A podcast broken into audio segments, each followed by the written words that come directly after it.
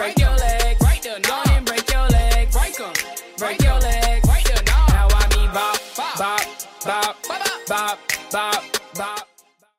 Alright, so in today's video we're looking at the next group which need um, specific needs addressed for their athletic performance and it is adults and aged athletes. So the syllabus says that with adults and aged athletes you need to learn about heart conditions, fractures and bone density, flexibility and joint mobility. So how those three things can impact their um, involvement in physical activity and then obviously some suggested ways as to overcome those issues so that they can still be physically active. On the Learn To side, we're looking at um, explaining the sports participation options available for aged people with medical conditions. Right, and that's pretty much like stock standard question that you're going to get um, in your assessment tasks on this dot point if it comes up. So let's get to it. All right, so due to the aging process um, that we're all going through, the body does not function as efficiently as when you're younger. Okay, um, you know, look at your parents, look at your grandparents. The, way that they move, and great grandparents, hopefully, if you've still got some, the way that they move is a lot different to you. Okay, um, everything's a little bit of a struggle. Uh, if you know older people do exercise, it takes them longer to recover. Um, there's a higher chance of them actually, you know, straining a muscle, or there's definitely a higher chance of them fracturing bones, which we'll get to later in this video. Um, there's lots of things that happen just simply because you're old. Okay, and due to that, these people have certain um, recommendations. Now, the lack of efficiency and function that uh, older people do experience may be due to a bunch of things. So, the most common ones we have are just general wear and tear. Okay, so simply being old and you know having a life um, full of physical activity takes its toll on the body medical conditions in particular. So if you've already got a medical condition, condition then it is definitely um, harder for you to engage in physical activity. Then you have certain recommendations and of physical activity that you should be doing. And on the other flip side of wear and tear is, you know, disuse or lack of physical activity throughout your life. So if you have lived a largely sedentary life, you know, then doing physical activity is extremely hard because your body just doesn't know how to move properly at all. So if you start something, you're probably going to hurt something. So, in a nutshell, adults and age athletes should focus on activity which enhances their health related components of fitness. So, remember cardiorespiratory endurance, um, flexibility, muscular strength, muscular endurance, and improving body composition. So, that, so, we're not worried too much about skill, but definitely our health related components of fitness. Now, enhancing those health related components of fitness may not actually extend the amount um, that you live, so your life um, expectancy but it will improve the quality of life that you have left. Okay, so if you get someone who goes into retirement at 65, um, you know, if you could predict in a crystal ball when they were going to die, let's say they're going to die when they're 81. If that 65 year old then started a really, really awesome exercise regime to improve all of their um, components of fitness, there's no guarantee that they're going to live further than 81, but at least the next 16 years of their life is going to be like a good quality life as opposed to just sitting around being pushed around in a wheelchair and not being able to do much. They can still get up the shops, you know, go out with their friends, go bowling or go to the club, all that kind of stuff. So, yeah, let's get into our specifics.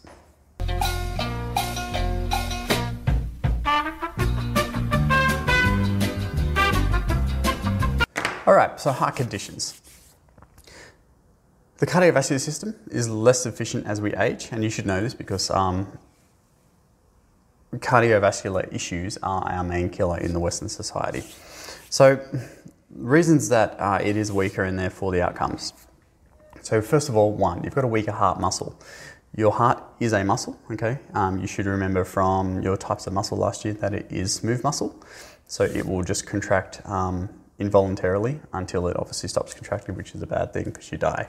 Um, so it's a weaker heart muscle because even though it's not a skeletal muscle, the more that you work that muscle, it will get stronger. So due to inactivity or due to like um, extended aerobic activity, the heart muscle stops working as hard as you get older and therefore it becomes weaker.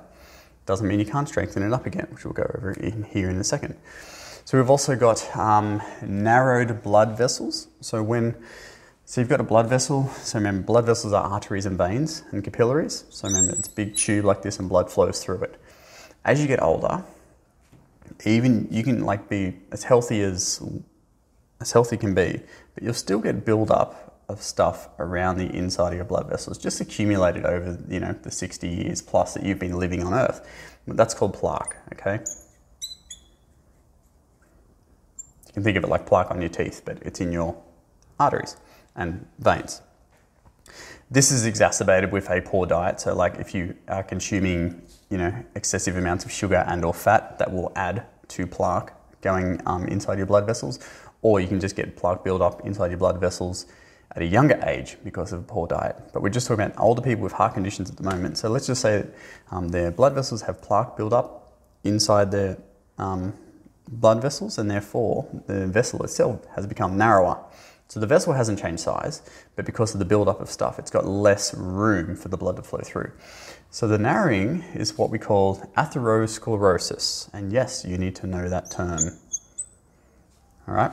The other thing that happens, because you know that blood vessels are sort of like, I don't know, they're like ribbons, so they're very flexible because they can move all around your body, is that as you get older, the blood vessel itself, you can sort of think of it as drying out so it becomes less elastic. And therefore, if something's less elastic, so if you think of a think of a rubber balloon, okay, if I get a brand new balloon, I can like pull it back and forth and stretch it in all bunch of directions and it will be fine. But if I leave that balloon out in the sun for a week, okay, it becomes less elastic because the heat um, has taken some moisture out of that rubber and the latex and it just dries it up. And then if I try and pull it, what will happen? It'll probably snap. So, less elastic blood vessels are more likely to burst, and therefore you can suffer clots and strokes and things like that. And we call that term arteriosclerosis, which you also need to know. Thirdly, due to the narrowing of the blood vessels, so there's um, you've got the same amount of blood going around your body, but it's in a smaller spot. What that does is increases the pressure at which your heart has to beat, and that's blood pressure. Okay, so higher blood pressure due to this thing, which is called hypertension, which you should know already. And due to all of these things combined, the adult and aged athlete has a decreased ability to carry oxygenated blood around their body.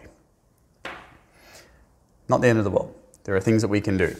So, recommendations for adults and aged athletes to not only engage in physical activity but improve their health so therefore they can have a better quality of life.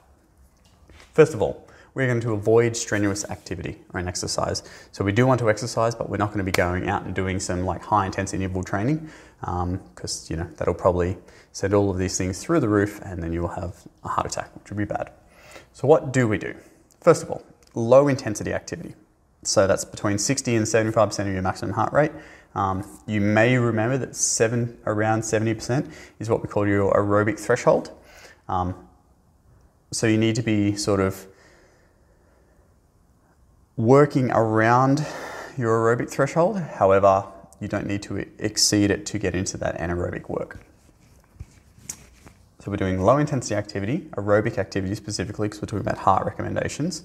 Um, for 30 to 45 minutes, you can go longer, but I wouldn't go longer than an hour because elderly people do fatigue easy. So if you say to them you're going to do an hour run, they may just collapse. You give them 30 minutes, they can do that. Okay. And the reason we're going to do this is to strengthen our heart muscle and the blood vessels to improve our cardiovascular health.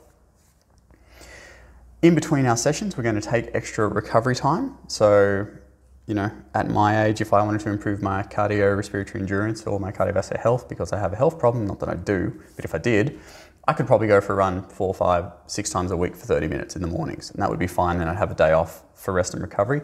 Elderly people, though, we're only going to want them to do this twice, three times a week, tops. And the last thing, which is important point, is that they should exercise with peers or friends or something so they have assistance. So if something does go wrong, okay, if they are in the middle of a run and they do collapse, or if they're in the middle of a run and they get so out of breath that they just like have to sit down, they're all daisy and woozy and whatever, they've got someone there to help them, okay? Because the last thing you want to do is give someone the advice to go and do exercise, um, and then on their first session, it goes that horribly that they decided they're just going to sit in the chair for the next 16 years of their life, which is really sad. So, yeah, that's heart conditions.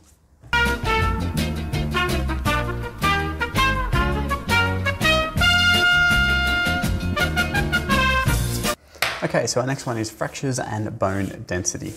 So, once again, due to the aging process, due to a potentially poor diet, so um, when I say that, I mean a diet low in calcium or lower in calcium. Um, by the way, most people actually aren't getting their recommended daily intake of calcium, um, especially females.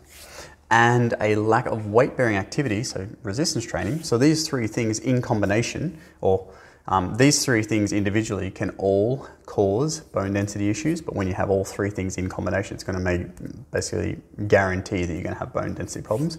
Causes bones to become brittle and less dense.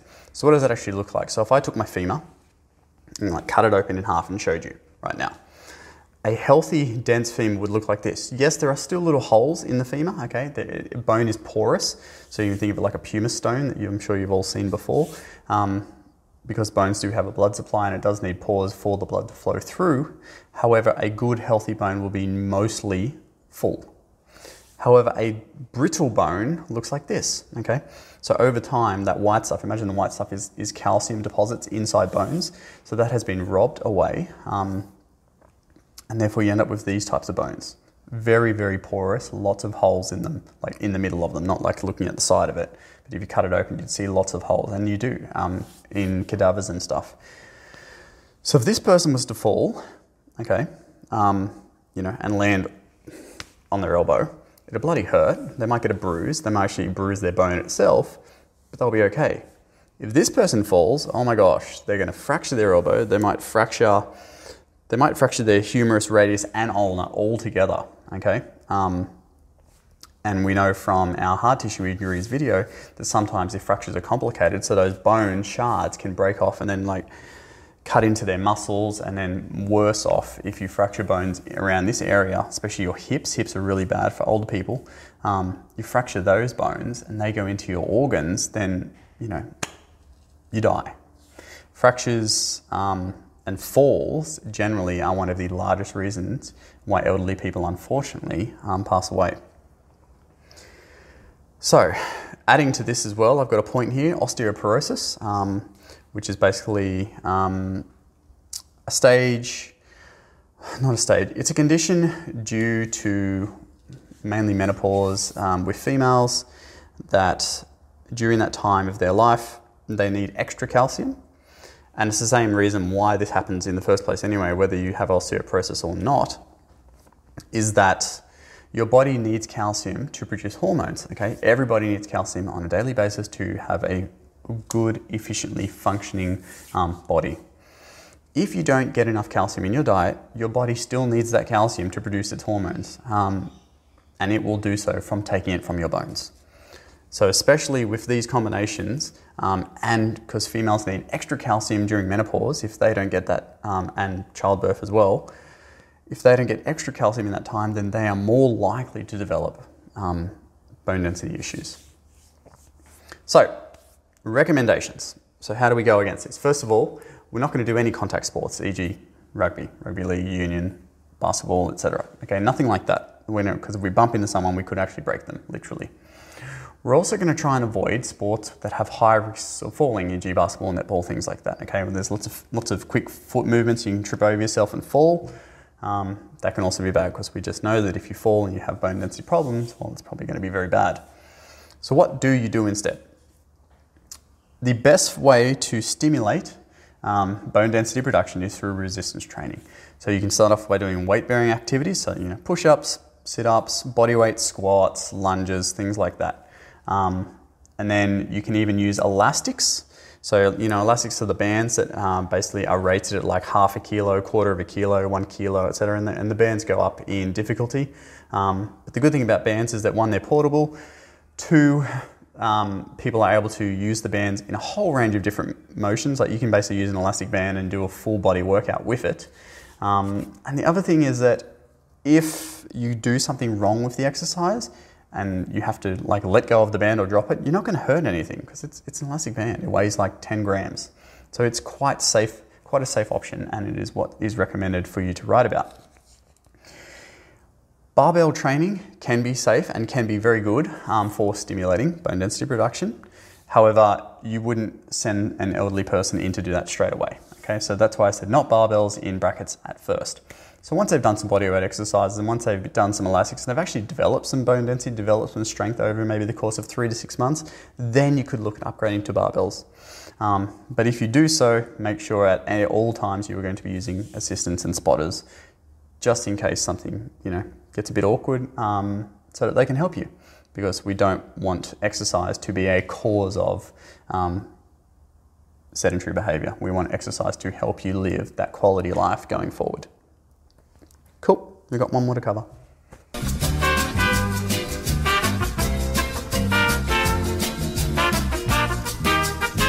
All right, so our last one is flexibility and joint mobility. So flexibility um, and joint mobility, so your, your ability to move your joints through a full range of motion, does decrease as you age due to um, a, loss, a loss of elasticity in your tendons, ligaments, and muscles. So once again, think of the balloon thing I said before. Okay, nice, young, fresh balloon. Put it in the sun for a week. Come back, dry, crusty, old balloon.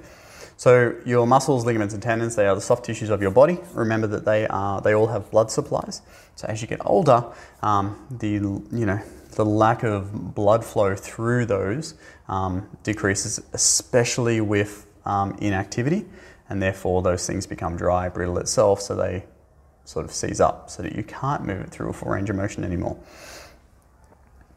When you exercise, so if I was doing bicep curls, for example, um, my bicep itself would receive a large flow of blood. Um, next would be um, my tendons, and then lastly would be the ligaments around my joints in my elbow here. But you would need to do like basically a lot of high repetitions to get any blood flow to these things. Like strength training, for example, when you're doing like that one to six rep- repetition maximum, doesn't really put any blood at all in tendons and ligaments. So the lack of inactivity is the biggest reason why you lose flexibility and joint mobility as you get older. Now, flexibility and joint mobility is definitely important for quality of life. Remember, we're trying to make sure that those last years of our life are um, valuable. And flexibility is especially important because it's just everyday tasks you need, e.g., tying your shoes up, walking up some stairs, getting a tray of cookies out of the oven, okay, all of those things which can be really difficult if you are inflexible. So, what are our recommendations? to enhance and maintain our flexibility. So first of all, we're going to do a regular, gentle, static stretching program. So daily or twice daily, depending on how much time you've got when you're retired, um, means that you'll be doing a full body stretching program, holding each stretch for 20 to 30 seconds um, at a level of, remember, discomfort but not pain. And I've just got the e.g. hamstring stretch. Okay, so you know where you sit down, you reach forward to touch your toes, um, stretching your hamstring and your glute there, holding it for 20 to 30 seconds. So doing that daily will actually, over time, very slowly, but over time it will improve your flexibility. The second one is exercise involving dynamic movement. So remember, dynamic stretching is basically moving your full your joints through their full range of motion during movement as opposed to holding it like a static stretch.